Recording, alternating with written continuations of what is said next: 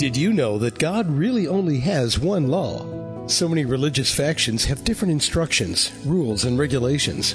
But the only law that really matters is love. God's only law, with host Bill Cohen, shares that one true law. Here's Bill. Welcome back. The love story we are exploring is built on God's law of love, and Jesus is at the center of the story throughout the Bible. What does God tell us about Jesus' two appearances? One of the most critical themes in the Old Testament points to Jesus' first appearance. He came that first time as the Lamb of God, and the Old Testament provided over 300 prophecies about Jesus' first appearance. Jesus wants us to know that people would not believe in him unless they believed what the Old Testament told us about Moses and the prophets. So in Luke we hear, And he said unto him, if they hear not Moses and the prophets, neither will they be persuaded, though one rose from the dead. God gives us the free will to ignore his prophecies or to use them to elevate our faith. He wants us to know Jesus is the eternal King, and he came to show us his form of reigning love, not force, as he told us in Zechariah. Rejoice greatly, O daughter of Zion. Shout, O daughter of Jerusalem. Behold, thy King cometh to thee he is just and having salvation, lowly and riding upon an ass, and upon the colt of a foal of an ass. And he is patient enough to wait for us to accept his offer. He will not force it upon us. Part of the great mystery of Christ is that so many people choose to deny the truth, even some who witnessed his miracles, his healing power, his resurrections of the dead, and the fact that this life is better when we live his law of love. So we learn about one of his miracles in John. And when he thus spoken, he cried with a loud voice, Lazarus, come forth. And he that was dead came forth, bound hand and foot with grave cloths, and his face was bound upon with a napkin. Jesus said unto him, Loose him, and let him go. Many today ignore the historical evidence of Jesus' existence and his sacrifice on the cross, even though plenty of non Christian references from that period are available today. If Jesus is the Messiah, could anything in this life be more important than examining the evidence? Yet mysteriously, people refuse to consider the evidence and accept unfounded rumors instead. We can all agree that there is a dispute about which names we should use in our calendar AD, BC, BCE, CE. I have wrestled with the dispute and continue to wonder why removing any reference to God from these names is so important to some people. BC was first used because they wanted to distinguish between the period before Christ and the AD period after he first appeared to us. Anno Domini in Latin or in the year of the Lord in English. Both Dionysius Exiguus and Pope Gregory VIII tried to sync the calendar with God's created cycles of seasons. Their primary purpose was to accurately identify Easter Sunday for future years. Hundreds of years later, the, during the Age of Enlightenment, a period in which some were desperately trying to remove God from their lives and everyone else's lives, produced the period replacement names BCE, before the current age, and CE, current age. This period also brought us the false narrative of evolution for the same reason. What good has all of our disobedience produced? We can think of this world as our chance to experience both heaven and hell. When we are working together to complete God's family by living His law of love, everything works together to bring us Jesus' peace and everyone benefits from our behavior. This is the convergent space where heaven and earth kiss. When we do not love God, we think everything should work together for our own benefit. Selfishness rules our hearts. This is where earth and hell converge to produce pain and suffering. It is our disobedience, foolishly displayed, that turns this world into our temporary hell, causing some of us to take our own lives. We therefore are deciding our own eternal future by choosing to either obey or disobey God's law of love. And we cannot love Him or keep His commandments if we do not believe He exists, as we learn in Hebrews. But without faith it is impossible to please him, for he that cometh to God must believe that he is, and that he is a rewarder of them that diligently seek him. Jesus came to help us understand him and the Bible.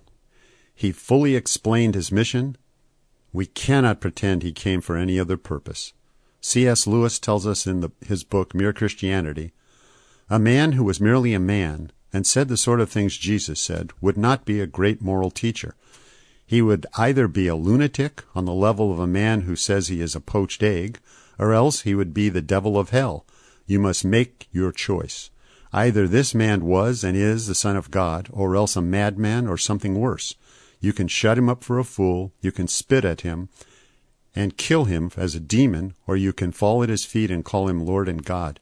But let us not come with any patronizing nonsense about his being a great human teacher. He has not left that open to us. He did not intend to. We can use God's word and his prophecies to establish our faith, but only when we are drawn to his love, which is what he tells us in John. But ye believe not, because ye are not of my sheep. As I said unto you, my sheep hear my voice, and I know them, and they follow me. One of the most significant themes in the New Testament points us to Jesus' second coming.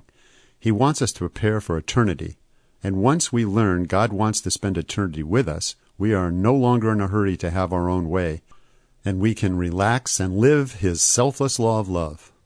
When Jesus returns, it will be as the Lion of Judah, bringing the host of heaven.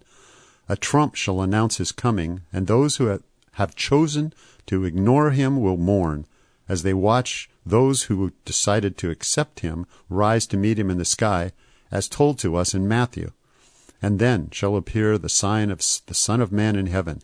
And then shall all the tribes of the earth mourn, and they shall see the Son of Man coming in the clouds of heaven with power and great glory.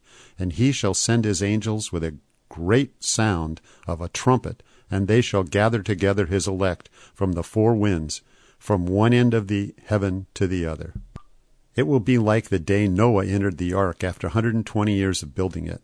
For as in the days that were before the flood, they were eating and drinking, marrying and giving in marriage, until the day that Noah entered into the ark, and knew not until the flood came, and took them all away, so shall also the coming of the Son of Man be. Apparently, a 120 years of warnings were not enough for the people of Noah's days. Hopefully, 2,000 years have been enough for us. In Matthew, we are told that when we step before our Lord and Savior on the judgment day, we will hear either, His Lord said unto him, Well done, good and faithful servant. Thou hast been faithful over a few things. I will make you ruler over many things. Enter thou into the joy of thy Lord. Or, And then I will profess unto them, I never knew you. Depart from me, ye that work iniquity. In this life, we will choose which of these two greetings we will receive. Jesus wants all of us to be, choose to be with him forever. However, he will not force any of us to love him, as he told us in Ezekiel. Say unto them, As I live, saith the Lord God, I have no pleasure in the death of the wicked, but that the wicked turn from his way and live. Turn ye, turn ye from your evil ways. For why will ye die, O house of Israel? Jesus did not die on the cross and ascend from the grave for no reason. These two events are the most profound moments in all human history.